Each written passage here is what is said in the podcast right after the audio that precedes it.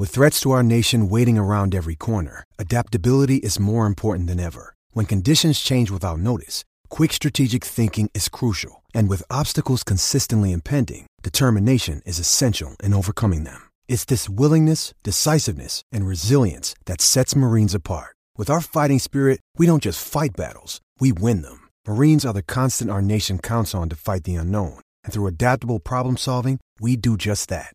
Learn more at marines.com. Mother's Day is around the corner. Find the perfect gift for the mom in your life with a stunning piece of jewelry from Blue Nile. From timeless pearls to dazzling gemstones, Blue Nile has something she'll adore. Need it fast? Most items can ship overnight. Plus, enjoy guaranteed free shipping and returns. Don't miss our special Mother's Day deals. Save big on the season's most beautiful trends. For a limited time, get up to 50% off by going to BlueNile.com. That's BlueNile.com. When you need mealtime inspiration, it's worth shopping Kroger, where you'll find over 30,000 mouthwatering choices that excite your inner foodie. And no matter what tasty choice you make, you'll enjoy our everyday low prices, plus extra ways to save, like digital coupons worth over $600 each week. You can also save up to $1 off per gallon at the pump with fuel points. More savings and more inspiring flavors make shopping Kroger worth it every time. Kroger, fresh for everyone. Fuel restrictions apply.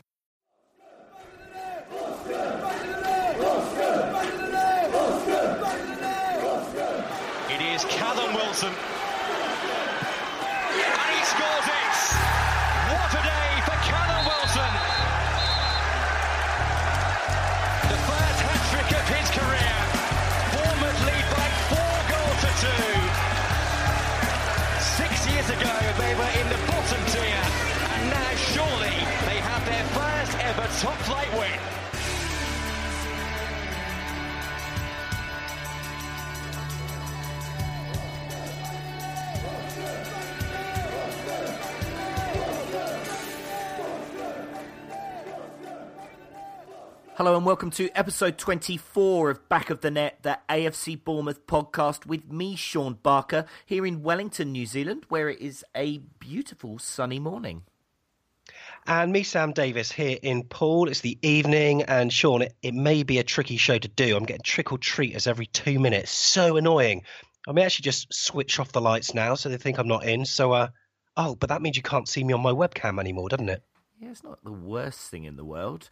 Although, having said that, Sam, good debut this week with your face on the screen of our YouTube channel with our debut TV video.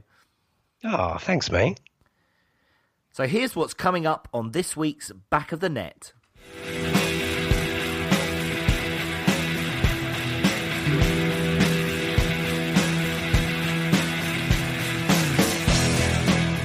Mr. Michael Dunn once again gives us an insight into the latest Cherries game as he goes thorough on the Boro with his review of this weekend's match at the Riverside. After that, we'll hear your fan thoughts and the media reaction to Bournemouth's 2 0 defeat in the far northeast. And after Sean and I have our say on the match, we'll get the very latest from the news booth in this week's Club News. Yeah, featuring some wild speculation, may I add. Now, after the club news, there will be this week's talking point. And whilst the frustration was vented on Twitter about the performances of our boys in blue this week, the finger has since turned on referee Stuart Attwell. Should we have been awarded a penalty? Should it have been a red card? Oh man, yes, yes, yes is the answer, Sean. Anyway, after that, we chat to Cherries programme writer Gareth Davies as we launch the Back of the Net retro shirt poll, where you can help decide the next old school Cherry shirt that could be making its way into the AFC Bournemouth Superstore. Plus, we'll be previewing Bournemouth's next home game, where on Saturday we face David Moyes' Sunderland. Although I've heard he's not going to be in the stand. Hey. But anyway, it's a jam packed show this week. So before we get into the guts of the game on Saturday, let's wheel out Rob Frank for another Do You Remember?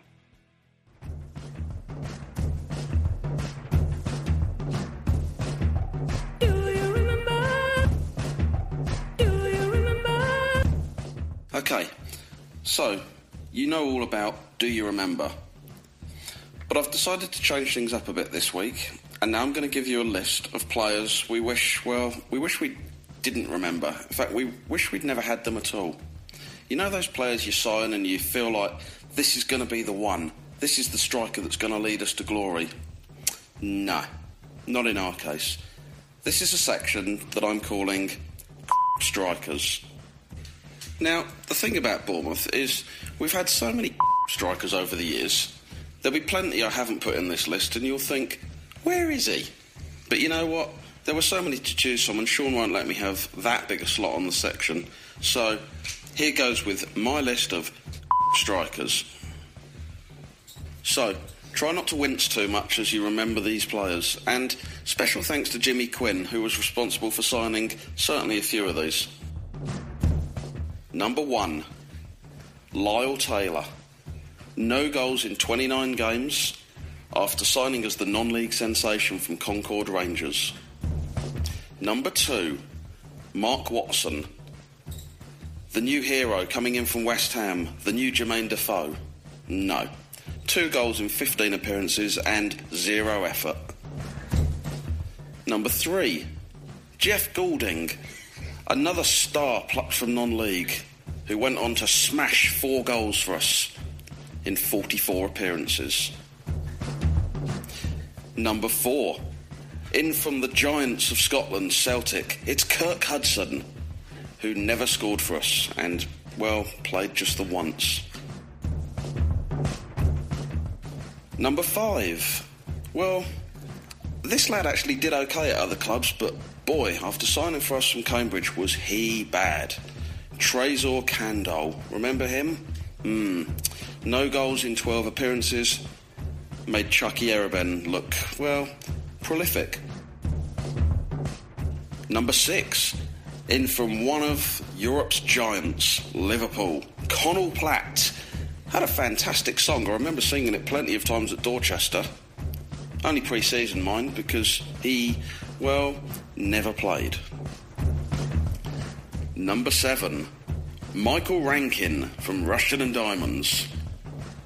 Three appearances, no goals. Thank you, don't let the door hit you on the way out. Number eight, Ricky Stapleton. Well, better than Rankin. He played three and he scored the once when he came along from Leicester, but uh, yeah, bye. Number nine, well, if he'd had the ability to go with the attitude, we'd have had a world beater. But no, after signing from Swindon, no goals in 14 appearances, Bobby Barnes, get lost. And number 10, and look, I feel sad doing this because, well, God, we all just loved the bloke, didn't we? But Chukki Eribenne, one, one goal in 47 appearances after signing from Coventry. And you know what? I saw that goal at Bristol Rovers on the opening day of the season, and we all thought, boy, we've got a player on our hands here. Yeah, no. So thank you to our strikers. A total of eight goals and 168 appearances. Yep, that's one goal every 21 games. Good work, lads.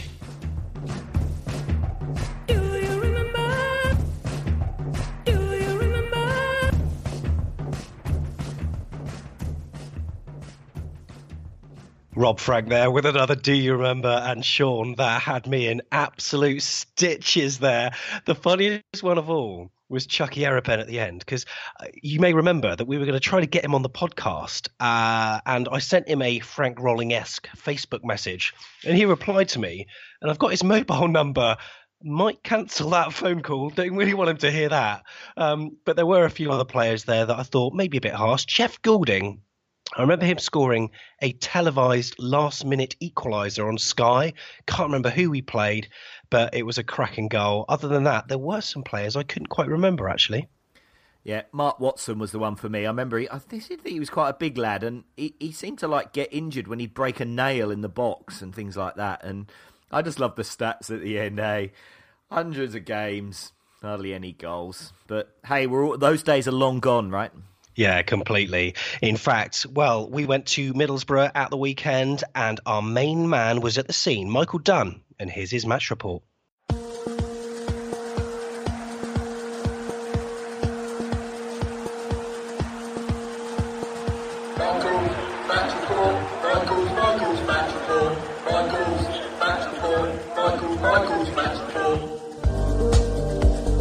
British summertime did not end brightly for our beloved Cherries as we went down 2 0 to an improving Middlesbrough after an off colour performance at the Riverside Stadium on Saturday. After bouncing back from the illness that had, in his own words, wiped him out before the draw with Tottenham, Andrew Surman was restored to the starting lineup in place of what one might imagine was a somewhat aggrieved Dan the Goose Gosling. Bournemouth had the better of the first half, with Boro's goal leading a charmed life at times.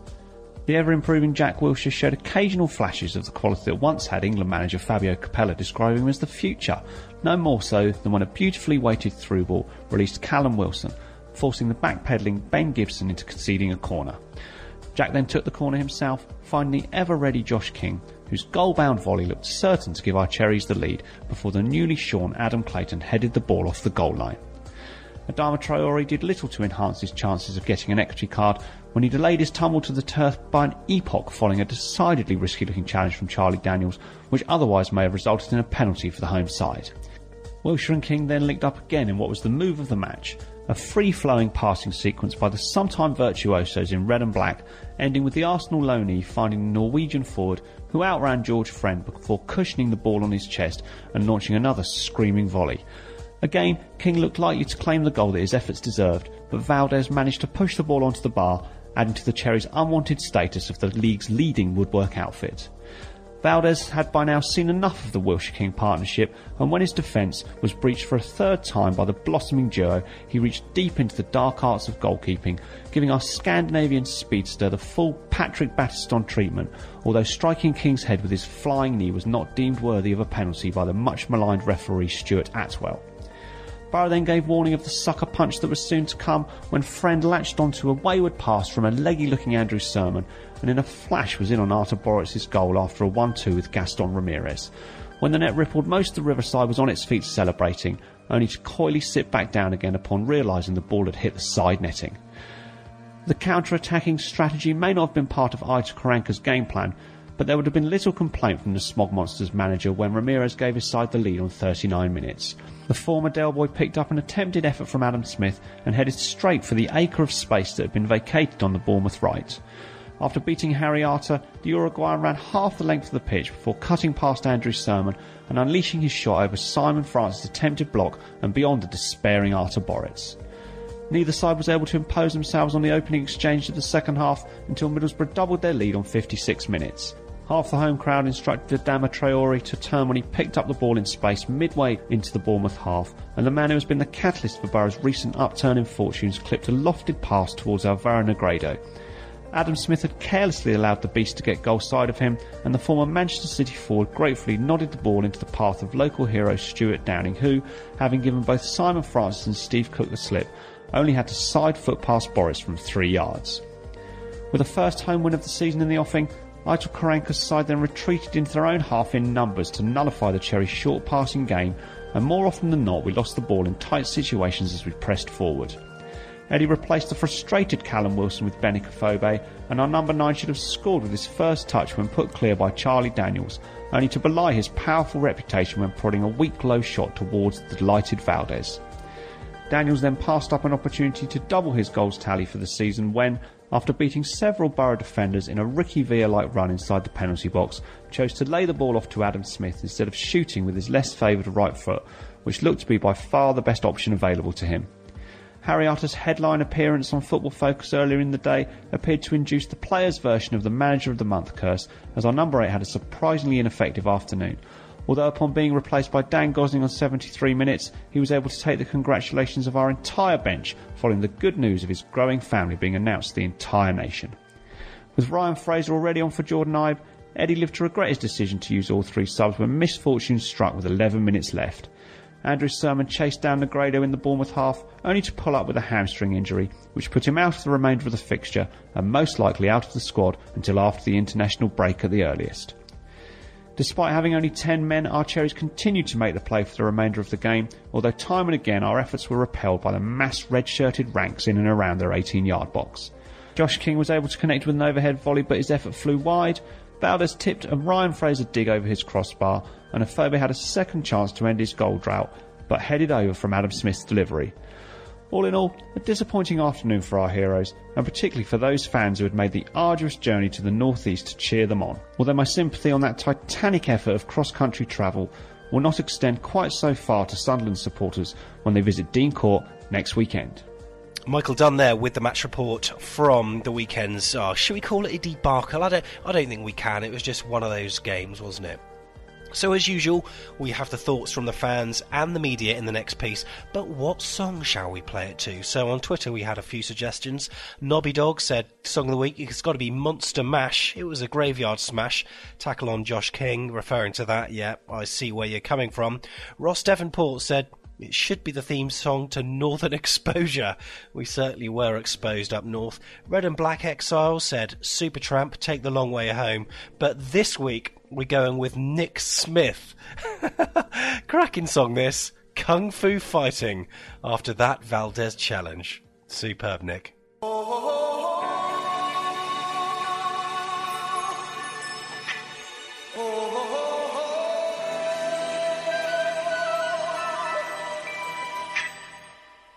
Everybody was kung fu fighting. Hey guys, I guess I picked a bad time to be back. Uh, this is Chase, your favorite Cherries fan from Florida. Um, God, what a what a frustrating game against Boro today. I felt like we controlled play for most of the first half, and I thought, okay, Boro came out firing better than I mean, it was kind of a sloppy start, honestly. But I thought we controlled the play. We were getting chances. We had the King chance to hit the crossbar. We had the penalty claim. Um, we had a decent corner. That was, actually the first chance. So we had chances coming. It just did not end up being our day. Um, this has got to be a kind of a frustrating loss. A bad leave, leaves a bad taste in your mouth. And I hope we get back on the right track against Sunderland. Thanks, guys.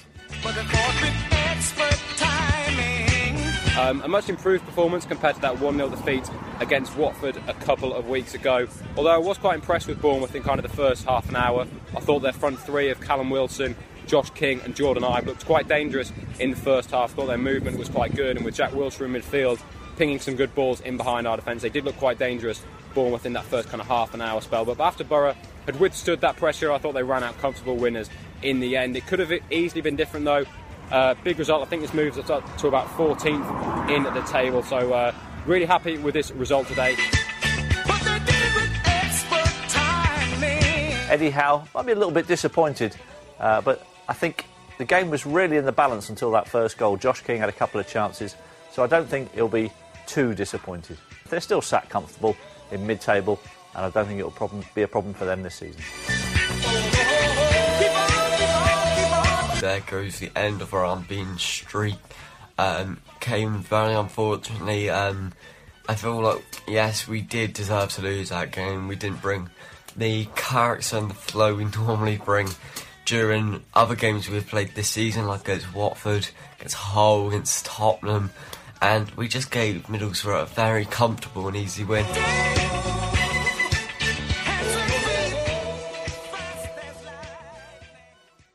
So those were your opinions from the game on Saturday. We heard from Chase from America. Welcome back, buddy. Swell to have you here. Sorry, is that appropriate? Which um which area of uh, South Africa does he come from, uh, Sean? I don't know. Um, we also had uh, Joe Nicholson from uh, the It's All About the Boro YouTube channel, a great sports journalist in the making there, and that was his opinions um, of Boro, but mainly of Bournemouth as well. Said we're a good side, so that was nice. You also heard Matt Latiz as well, as well as Cherries fan Matt, and we loved the song suggestion, Kung Fu Fighting, so so apt, and we'll be talking about that later. Um, the only change then, Sean, uh, was Andrew Surman coming in for Gosling. Yeah, and lots of people talked about Gosling's good performance last week. He should have been kept in the side.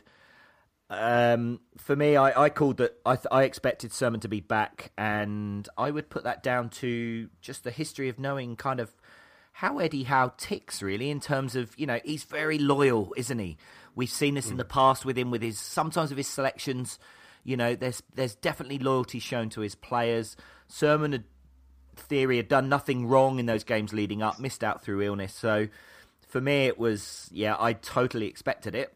Obviously, in hindsight, we look back and go, "Oh, I wish Gosling was there." But you know, how many times have we said that probably not as many times as we've said how well Surman's done, but yeah, in hindsight, should have had Gosling. Yeah, hindsight is a wonderful thing, and also when you know when Gosling comes on, as we saw against Hull, he does present a goal threat and he does score goals. Whereas I can't even remember when Andrew Surman last scored; it was back in BC, I think, or something like that. But I, I don't know. Um, it was um, it was probably the right decision, I think, uh, to start Surman again. So we started off. The first ten minutes was really sloppy, but I don't know. It felt like we were getting some kind of control on the game. But Sean, you you disagree? It it had an odd atmosphere. Even watching it, I felt like it was. Um, yeah, it just. I don't know. Just that kind of. There was a slight flatness. There was some sloppiness.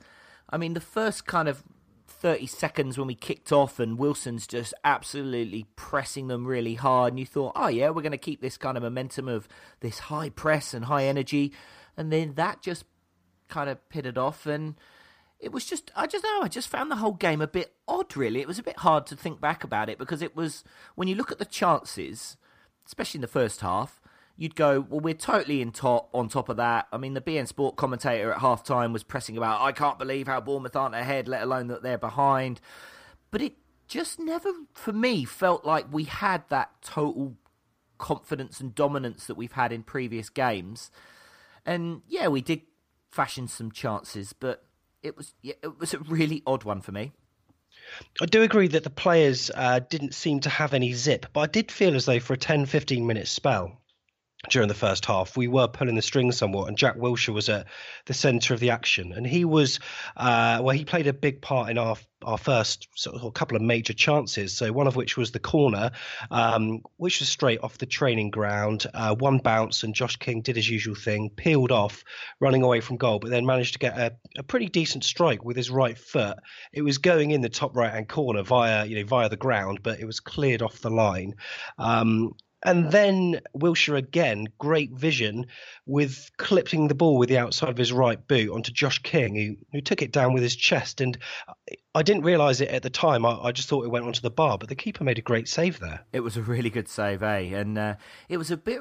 It reminded me of when I was a kid. I remember watching Man United play Oldham in I think it was like an FA Cup semi final or something. I'm pretty sure it was. And Mark Hughes did one very similar, kind of chested it in that same motion, kind of stuck his leg out. And I mean, Hughes, he smashed it into the net, I think off the bar. But it was good skill and oh, it was unlucky. I think, but yeah, when you watch the slow mo, if he hadn't got his fingers, I think it would have been 1 0. And of course, would have been a totally different game and the game sort of changed uh, somewhat as as it went on. I mean, there were two big penalty appeals. Um, if we wind back, there was that one with Charlie Daniels. Traore was running at him, and uh, at the time I, I, couldn't really tell. There were contrasting views as well over on Twitter, with some people saying, uh, you know, he there wasn't even any contact, and then there are others saying there was definite contact, and the fact that he went down so late was probably the reason why a penalty wasn't awarded. What was your view? Yeah, I think I think if he'd have gone down at the time, I think it would have been a penalty. The angle the referee was at, the speed, the kind of sliding in, it was one of those challenges where as soon as Daniels goes in like that, you go, oh no, you know, you kind of wince. And I think there was enough there. There wasn't a huge amount of contact. There was a little bit of contact as far as I could see in the slow mo. But yeah, it was. Um, yeah, Traore needs to practice a bit harder because you know he needs to go to the Steve Robinson school of touch and dive because if he'd have gone down straight away, I think that would have been a very difficult decision for the referee. As it was, I mean, you're taking four steps and then you go, whoa, whoa, whoa, and then you look round. It's like, come on, mate, you're not going to win that. Mm, and there was that one a little bit later. Of course, we're going to be um, we're going to be making it our talking point later on in the podcast, Sean. So uh, yeah, that was when Josh King was played through, and to all intents and purposes, he was clattered. But was he clattered? Because again, there seems to be some debate, but we'll be talking over that later. Would have been nice to have had a penalty then. That would have put us one 0 up, but instead.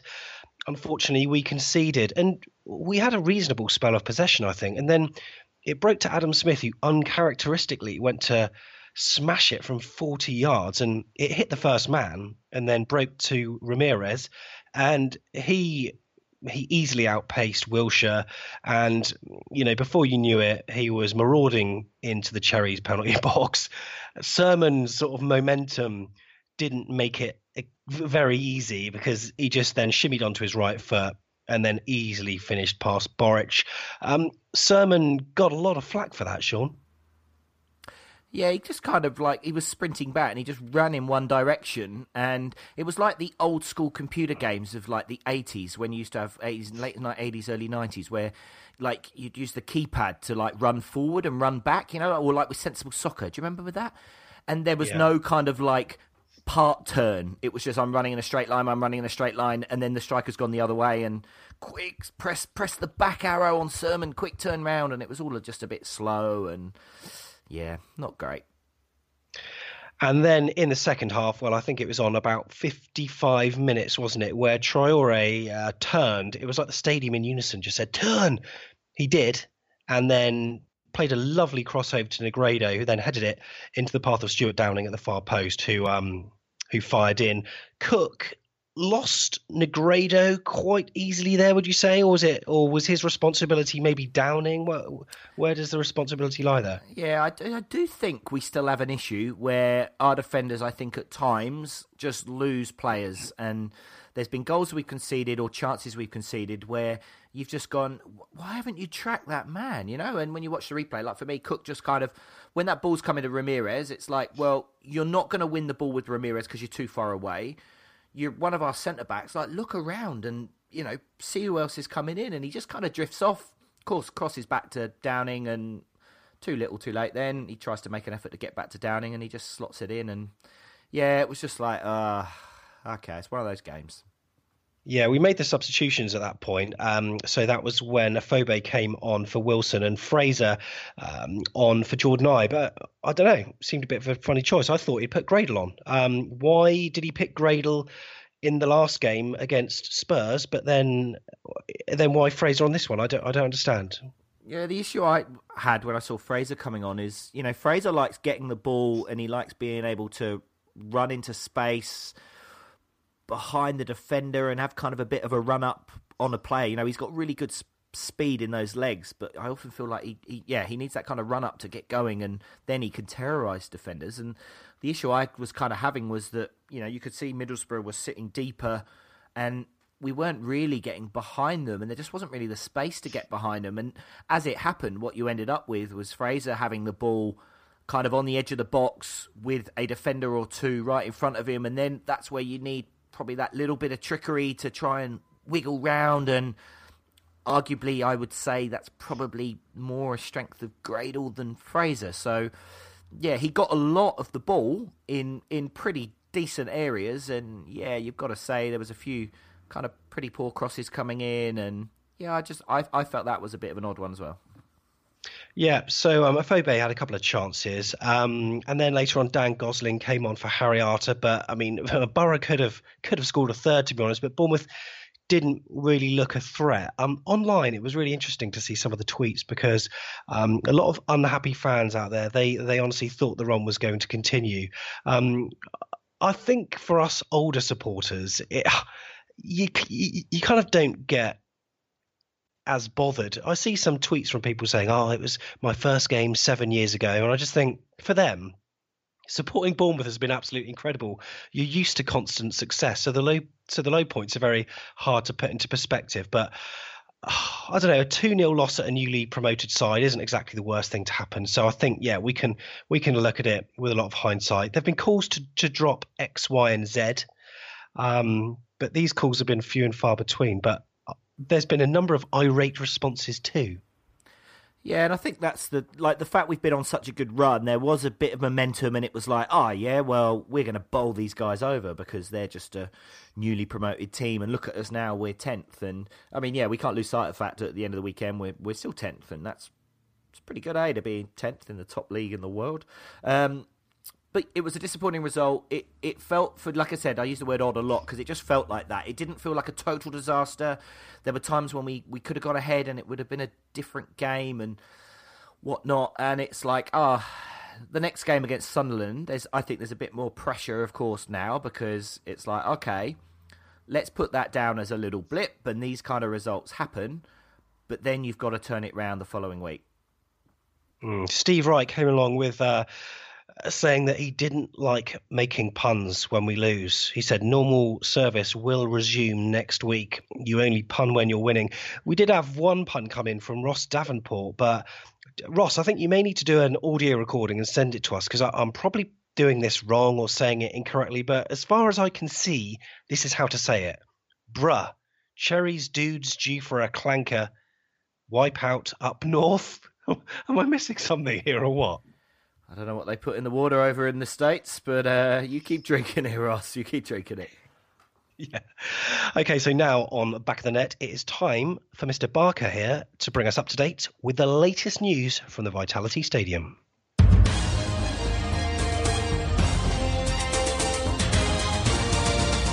AFC B Club News. Andrew Surman, as hamstring injury, rules him out for weeks. Mr. Premier League ever present Andrew Surman has had a rough couple of weeks after missing the Spurs game through illness in the warm up and then limping off with a hamstring injury in the closing 11 minutes of the game this weekend versus Boro.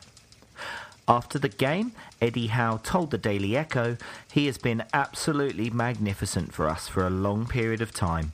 He is consistent and a really good decision maker who fits our philosophy perfectly. He is a huge player in our team and we're going to miss him for however long he is out. When you see players go off with hamstring injuries, you are looking at weeks rather than days. The only shining light is the upcoming international break following this weekend's games, which would limit the amount of games Surman would miss. Rhoys Wiggins suffers bad injury for the Blues. Birmingham manager Gary Rowett confirmed that Cherries knee Rhoys Wiggins had suffered a serious injury during their game against Aston Villa at the weekend. Rowett told Sky Sports, I think he's clasped legs with Gestede and his foot has planted and he's just rotated and felt something snap. I don't think we'll be seeing him in a blue shirt any time in the near future. Now, Wiggins may not have had the best relationship with some of the Cherries fans after the way he departed the club during his first spell, but it's never good to see a player suffer an injury like this, and I'm sure we all wish him the best of luck in his recovery.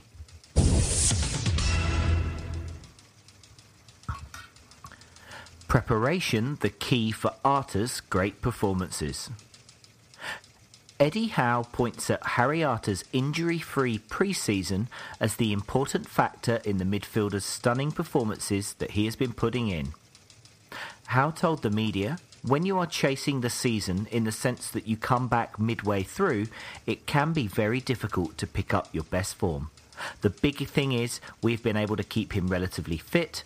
He has had a couple of little niggles, but nothing too serious, and that is why he has been able to play so well. And back of the net moles have told us that there could potentially be an offer to play for the Three Lions on its way to our number eight sometime soon. Arter has represented the Republic of Ireland but has yet to play a competitive game which keeps the door open for an England call up and our money is on seeing Arter pulling on the white shirt soon.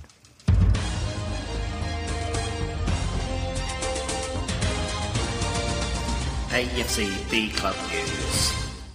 You're up to date with everything that's going on at the Vitality Stadium. And just want to say congratulations to Harry Arter and his fiancee Rachel. It was revealed on Saturday that she is 22 months pregnant. So, after everything that they've gone through over the last year, are the AFC Bournemouth community, Sean and I at Back of the Net, we are so, so chuffed. And these moles, Sean, I'm really interested about it. Who are the moles? Mm, oh, you never disclose your source. There will be no WikiLeaks here. I've just deleted my uh, 33,000 emails which relate to it, so it can never be found. But it's okay. I kept it on a private server. Um, but yes, so yep, I'm all, can't say a huge amount, but yep, there are there are there is some talk that um, it's potentially more than just talk. So we will have to wait and see. Obviously, Southgate has been at the last two games watching Bournemouth, and uh, yeah, it was interesting that Harry didn't have his best game against Boro, which you know, wild speculation. Is that because there'd been a conversation and maybe we're one step away and there was quite a lot of pressure or whatever else? But yep, just to say that we might not see him in green anymore. We could see him in white. Say no more. Say no more. Say no more. That would be amazing. I need to chat to you off air about who these moles are, Sean. Anyway, on for our talking point this week on Back of the Net. And as you heard us briefly mention earlier, one of the two penalty incidents, well, in many people's eyes online, it was absolutely clear. Middlesbrough goalkeeper Victor Valdés rushed off his line and clattered into Josh King. He caught him in the face with his knee. No penalty was awarded, therefore, no cards were shown amazing the uh, the furore this is causing online. There's been referees in various forums and on the TV commenting about it. Dermot Gallagher said it was the wrong decision. A penalty should have been awarded and a red card should have been shown. He said it was serious foul play. The goalkeeper cannot possibly play that ball and his knee is up and hits him high, it is minimum a penalty and a red card. And Sam Summers also said the ref show, which is a podcast, Mark Halsey uh, also agreed with that too. Now, over on Twitter, the AFC Bournemouth fans went nuts. Laurie Cox, I think Bournemouth could have had a penalty there. She is not an, a Bournemouth fan, actually. She's a neutral. Valdés came out high to collect the ball and caught King in the head. Tom Palmer, how is that not a penalty? Valdés has clattered King, literally jumped at him. Ed Wooldridge, surely that's a pen. Valdés just took King out. Rich Laverty, he's a neutral. How did MOTD not show Valdés pulling a Schumacher on Josh King? And it went on. Uh, Kerry Payton on Twitter, relieved for once that analysts of our game is so scant, but I am disappointed to see that the Valdés King challenge was show. It was not shown. Wanted to see it properly. Um, Sean, you were watching live um, on the commentary stream. You were watching because I've watched it back, and I don't know who the co-commentator was, but he mentioned the phrase ABH. it was, and it was. Um, so I, I guess my my input is is from as a goalkeeper. Let's talk about it that way. So as a goalkeeper and what you're trained to do in certain situations. So one of the things is always about protecting yourself and protecting the ball. So there's a thing if there's a cross coming in out wide, okay, and let's say um, it's coming from as a goalkeeper, it's coming from your left. Then generally the way that you will be taught is is that you're facing the ball, you will leap with your left foot, and your right leg will come up, and your knee will come up to offer a barrier of protection from any onrushing players. So basically, they'll hit your leg and you kind of give yourself a bit of protection. And likewise, if the ball is on the right, then you would be leaping on your right foot with your left leg coming up to kind of give yourself a bit of a barrier and protection. So that's what you're always thinking about in those situations. I think what's happened there is that the ball's come through. Valdés has made that snap decision as a goalkeeper, which is I'm going to come and claim that. Now, I would imagine going through his head 0.8 of a second after he's made that decision is uh oh, I've made the wrong decision here. And you've got to see it through. He sees three guys coming at him. He knows if he claims that ball, he's going to get clattered and he's probably going to drop it. So what happens is self defense mechanism, the legs come up, boom. Now, that's not me saying it's not a penalty and um, it's not a foul. It is. I'm just giving you a bit of an insight into what kind of happens in those situations. The reality is, is yes, if it's anywhere else on the field, it's a foul straight away. I mean, you've got players that go for bicycle kicks in the box where they're legitimately going to do an overhead volley. And if no one's around, it's fine. You can do that and you volley it into the net. If you do it and there's a defender's head anywhere near you, nine times out of ten, it is blown. It is dangerous play. In this instance, he's come with his hand, so you can't really question that. He's got something on the ball there, but it's dangerous play it's definitely a penalty, and given the recklessness of it, it's a big word. Um, I think it could well have been a red card. As a goalkeeper, I think I would probably have been arguing, look, I was going for the ball ref, but yeah, you you can't do that. It was the wrong call. Mm, that's well, it could have been 1 0 to us, and who knows what will have happened. But anyway, now on Back of the Net, we chat to the Cherries programme writer, who's known as Garfeed on Twitter, as we launch the Back of the Net retro shirt poll. Now, more is going to be revealed shortly about what that poll entails, but now here's Mr. Barker, who's going to go all Graham Norton on us. Okay, so we have Gareth Davies now on back of the net. So Gareth writes for the program and is also a bit of a self-confessed kit nerd. So hey, Gareth. Hi, how you doing? Very well, thank you, mate. Now, uh, just before we go into explain the exciting news about the retro kits, just give us a bit of background around your involvement with the club, with your writing, and then where your love of shirts came from. Um, so yeah, so I'm a yeah, I'm a kit nerd, a kit enthusiast. I collect football shirts, um, not just AFC Bournemouth ones. I've probably got about two or three hundred different ones from all over the world. Um, it started as a bit of a hobby of mine in my teens when I used to go away on holiday. I used to tr- always used to try and pick a shirt up from wherever I went, and then sort of friends and family got to know that um, that I like different shirts, and so they they started doing likewise for me. Um, and yeah, I'll just I'll pick anything anything up. The only rule I have is that I'll only have English club team is Bournemouth, obviously. And over time, I've picked up a pretty decent collection of Bournemouth shirts, and that led me to write the Shirt Tales pieces for the match program. I started doing that in 2013 uh, first championship season, I wrote just exclusively about Bournemouth shirts, and then obviously for the last two, the championship winning season, the first in the Premier League, I wrote about uh, the opposition team shirts as well. So yeah, I've got a pretty good, I've built up a pretty good knowledge of uh, of shirts, and in particularly Bournemouth shirts. So we've got together back of the back of the net and yourself um, in terms of the new retro shirts potentially that could be coming out of the club soon. So Bournemouth introduced, didn't they, to the club's shop a few classic shirts um, in the last year, haven't they? Yeah, the club uh, the club have collaborated with a company called Score Draw. Score Draw specialise in making um, retro shirts. So the club have released three different shirts: the 81, 82 Reg Haynes Toyota, which was the one that George Best wore. They also did the 83 84 shirt, which was the one when we beat Manchester United in the FA Cup and won the Associate Members Cup at Hull. And also, they have produced the classic 88 89 Nolan shirt, Luther Blissett, and probably the best midfielder to play for Bournemouth other than Harry Arter, Ian Bishop and it was also that's probably my favourite because that's when I first started going to Bournemouth. And also they've done um, Harry Redknapp's famous uh, tracksuit, the tracksuit top that he wore when we beat Man United in the cup as well. And they're really reasonably priced as well. I think it's thirty five quid. So if you're a season ticket holder, it's only thirty one fifty, which um, which is really good. And they're almost exact replicas, even the material. So yeah, I think they're really really nice shirts.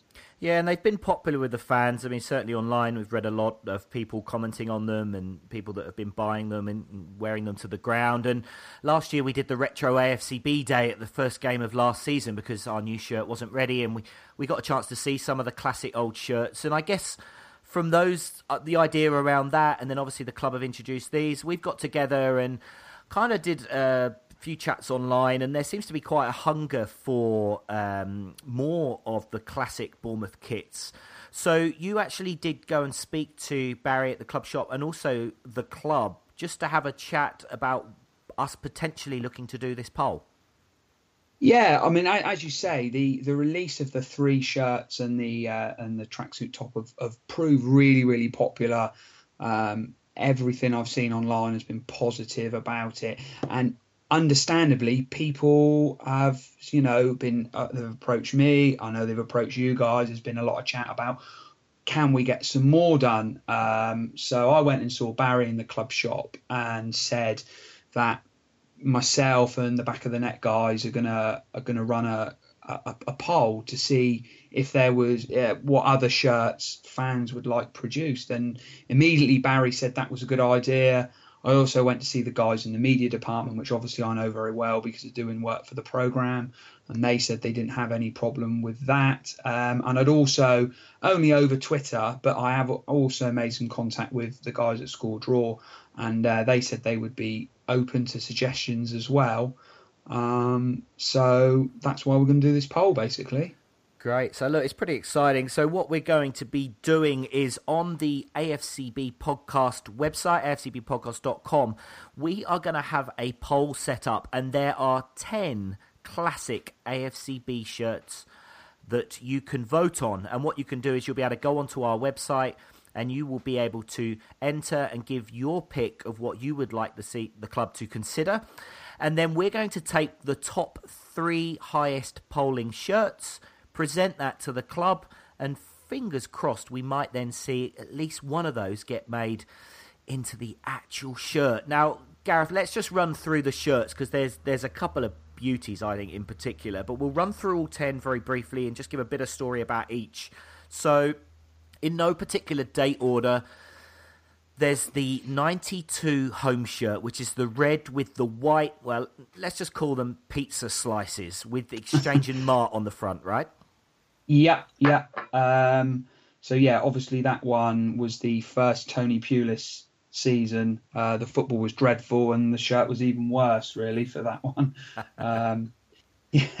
Now, including that one, we could not miss out on the opportunity to put in the away shirt, which is is very much like Marmite for AFC Bournemouth fans. You definitely love it or hate it, and I think uh, it, during this call here, I think we might have someone that hates it and someone that loves it. I'll let you decide who that is. The classic, wonderful, sensational purple with lime green and yellows and all sorts of colours on that. I, I seem to recall Efan Ekoku wearing that one yeah, it's the it's the most dreadful work of art you're ever likely to see. But the, the, obviously, it, it, that's what makes it infamous, and that's what makes it popular and, and, and highly sought after. Yeah, absolutely dreadful design, arguably our worst ever, really. But uh, but yeah, in in in this day and age where retro's cool, that's what makes it sought after. That shirt.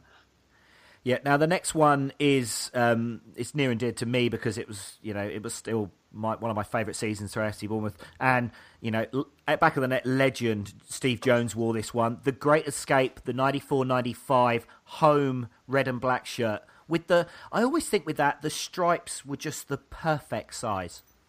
Yeah, yeah, that, the, the classic take on the classic Bournemouth look. Um, yeah, match winner went from the sort of the ridiculous to the absolutely sublime from the Pizza Hut to that one and yeah, because of the Great Escape, it's it's a it's a good shirt that's associated with the club actually doing something well. So again, a really really popular shirt and a nice design. Now the next one, also, I you know definitely heard voices asking for this one. This is the yellow coaches. This was the half and half, the blue and the yellow away one from 96, 97. Yeah, again, real classic shirt uh, in the town colours, obviously of um, yellow and blue and also a shirt that was it was miles ahead of its time. Asymmetrical sleeves, half and half design, really nice collar as well.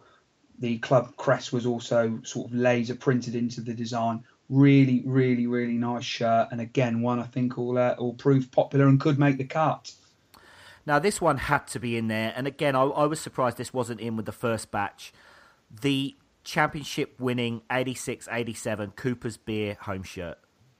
Yeah, before Eddie Howe and his uh, revolution of the last five years, that was arguably Bournemouth's greatest ever achievement, getting into the old second division. So again, a popular shirt, not a particularly nice design. It was a little bit busy, but it made heroes out of players like John Williams, Trevor Aylott, Mark Newson. We won the league, but Fulham wearing it as well. So yeah, again, bound to be popular. Now, next one's an away one. It's the blue and black, which again I think's always been popular. This one's from '91, which was the A1 windscreen. It was it was like that classic Inter Milan look, wasn't it? When and you talked about a great midfielder playing in in some of these shirts. Ian Bishop, I remember wearing this one with pride. Classic, absolute classic. It's my favourite combination for Bournemouth: red and black stripes home, blue and black stripes away. Yeah, classic shirt. First time we'd ever used it.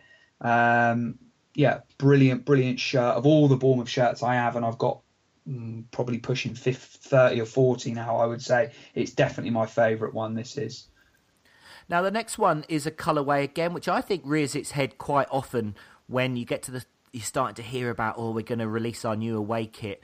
It's the green and black stripe. Now, there's kind of, for me in my mind, there's two classic uh, versions of that. There's one which was uh, probably made most famous for the fact that Ryan Giggs wore it in a testimonial in the late 90s. But we're actually going to go back to the 70s and just think Ted MacDougall diving header, green and black away top. Yeah, I'll be honest. I don't like it. I don't like the design. Um, I never have, and I can't understand why people clamour for it to be re-released. But I know a hell of a lot of people don't agree with me on that, and so again, I can see that one being a popular choice, if only for MacDougall sliding through the mud um, to head into the whole end net in front of 48,000 at Villa Park. So yeah, again, that's going to be a, a, popular one. It's not for me, mind you, but uh, I, I know plenty of people do like that design. Now, the next one has a lot of history attached to it. It's the Wembley red and black 98 shirt that, interestingly, and I'd forgotten this, we hadn't worn it that season. We just wore it for the final and then for the following seasons, didn't we? Yeah, obviously, this is the only shirt that we've ever worn at uh, Wembley and yeah, it was released for the final and then worn for the subsequent two seasons as well. Again, a real crisp, plain, traditional AFC Bournemouth design. Um, Seaward was sort of um, Seaward were the sponsors at the time as well, and it was you know nice collar. Yeah, just a, a, a really nice, crisp, clean take on the famous Bournemouth colours. Now, two to go. The next one is again has its own history attached. Who let the dogs out? Who who who yeah. who who let Defoe out? 2000, 2001. The red and black with the really thin stripes, wasn't it? Yeah, it looks a little bit like a deck chair to me, actually, like a deck chair design.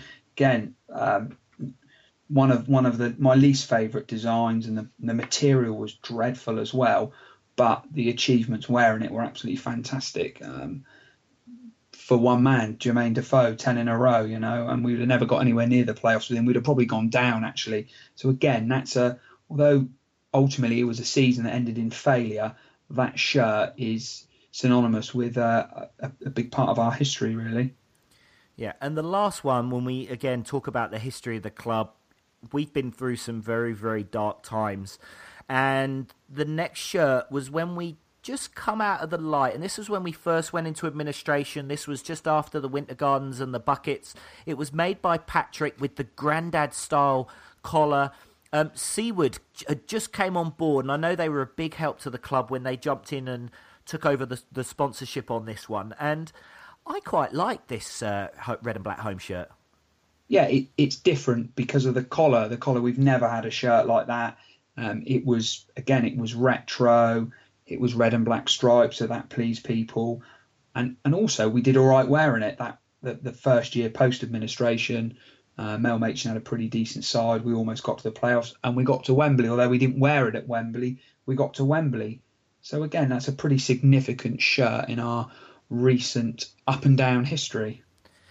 Yep. So that yeah, there's the ten shirts there that you can vote on. So you can go to afcbpodcast.com on our website, and there is the poll. It'll be running for quite a few weeks. I think we want to get as many people as we can, and then we will give the top three polling shirts to the club, and hopefully we might see one or maybe more of those printed. Now, Gareth, I just wanted to ask you a question because you know about kits and the retro kit thing seems to be more and more popular, and you're seeing other clubs now bringing out old styles.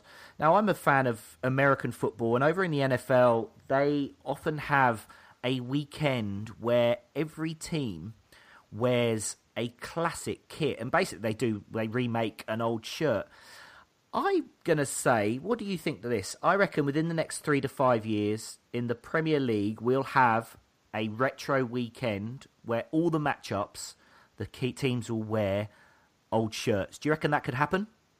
Oh yeah, yeah, absolutely, and, and, I think that would be great. You say about the NFL, I'm a big rugby league fan, and I know the NRL in Australia do something similar. They call it a heritage weekend, where you know they get old players involved, and one of the things is that the the, the teams wear an old kit, and uh, yeah, I, I think it would be fantastic. I think it'd be even better if you picked a season where those two clubs played each other, and they are the two designs that the the, the, the, the, teams wear.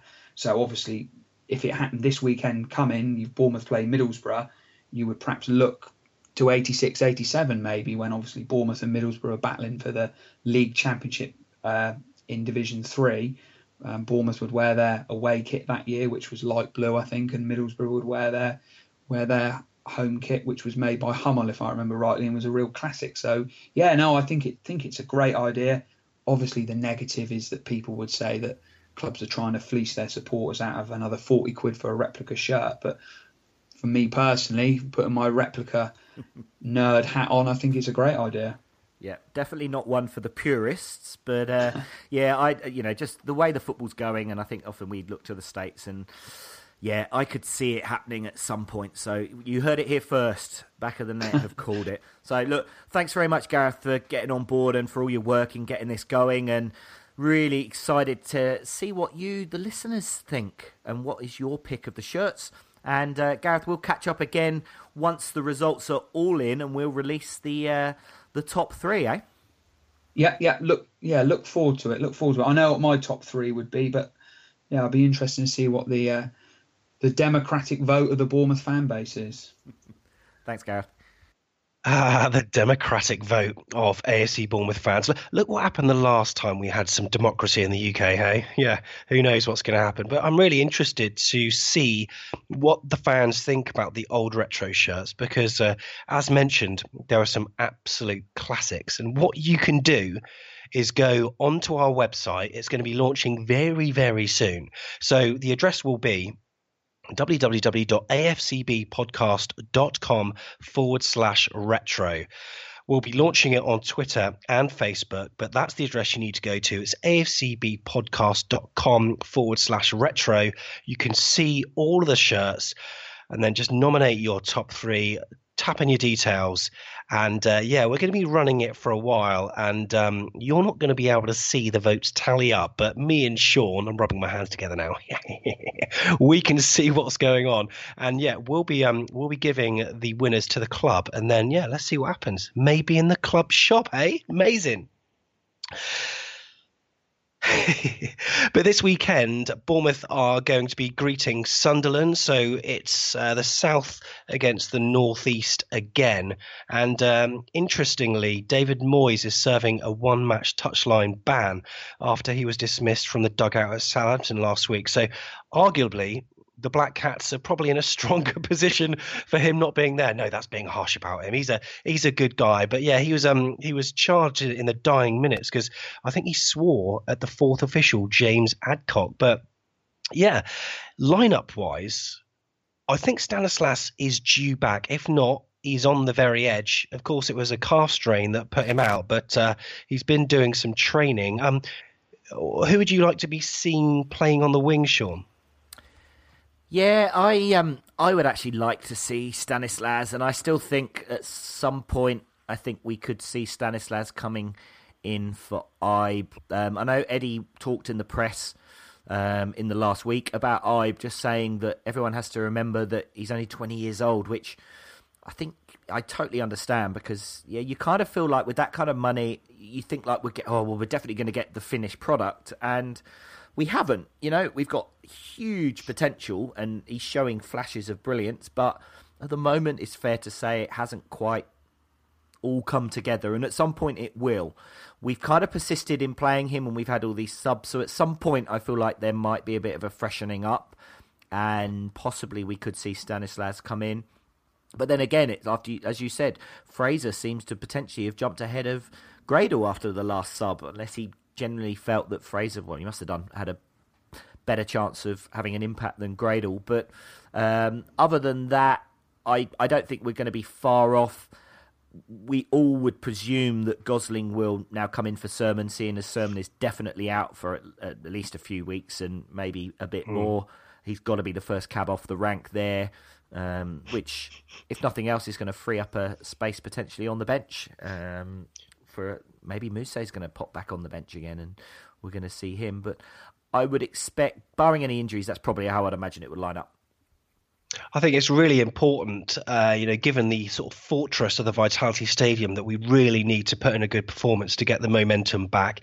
It was a real poor showing against Middlesbrough, and um, if you saw from the back of the net YouTube channel, we'll talk about that a bit later. Um, it was a bit of a knee-jerk reaction, but oh, I was, I was, I was devastated. So I'm really hoping that they can turn it around and put in a good shift. Now, in terms of my prediction for the game. I think we'll win it. Um, I do think we'll win it. Um, uh, you know, I would love to ideally see another Hull, but I don't know. I'm just going to I'm going to go fairly conservative and say two 0 to AFC Bournemouth. Now, Sean, um, you had a knockabout on FIFA in the week, didn't you? And uh, how did that go down? I did, and not good news, listeners. So, uh, thanks to EA Sports, we have a copy of FIFA 17, of which you can still win a copy for the PlayStation 4. The competition is open for one more week, so let's just talk about that for a second. Head to our Twitter page or head to our Facebook page, and there is a competition post on each, and it tells you what you need to do to enter. If you've already entered on Twitter, you can go to Facebook and double up your entry and be in to win. We'll do the draw on next week's show. But based on my game, I played Bournemouth against Sunderland, and it was 1 1. Hi, I'm Michael Botto, and you're listening to Sean and Sam making some noise for the boys on Back of the Net.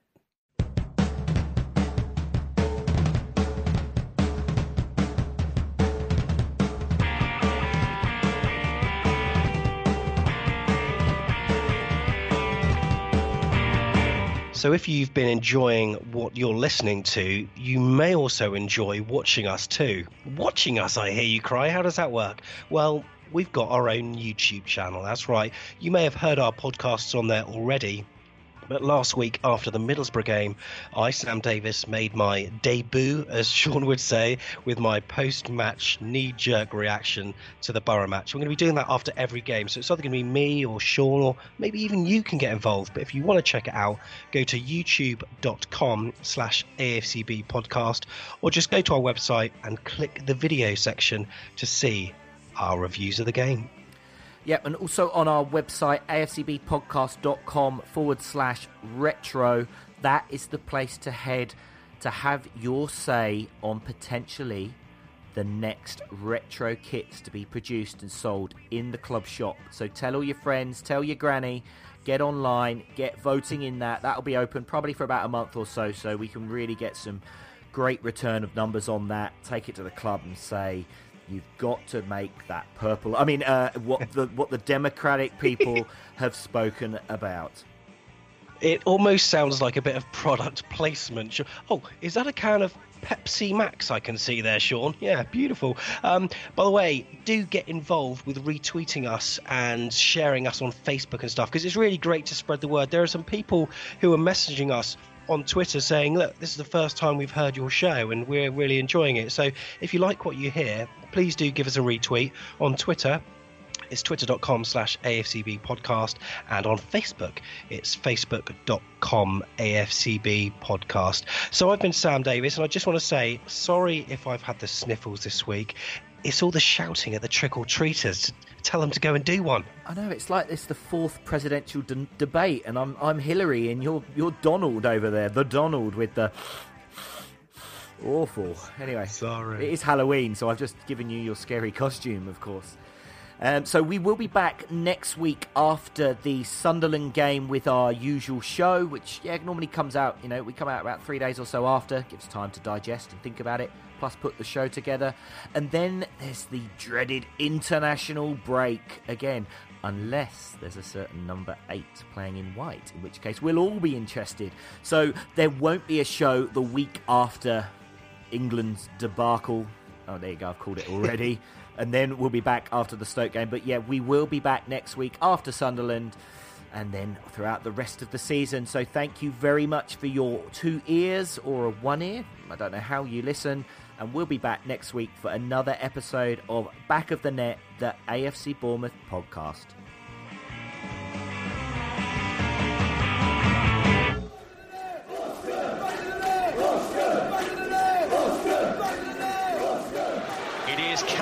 Callum And he scores it! What a day for Callum Wilson! The first hat-trick of his career. Bournemouth lead by four goals to two.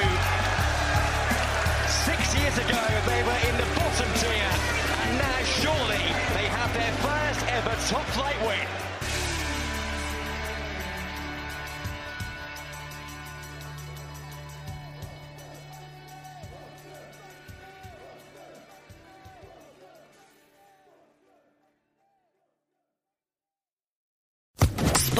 Podcast Network.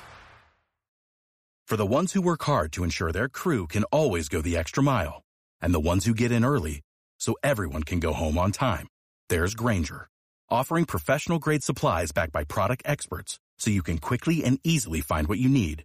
Plus, you can count on access to a committed team ready to go the extra mile for you. Call, clickgranger.com, or just stop by. Grainger, for the ones who get it done.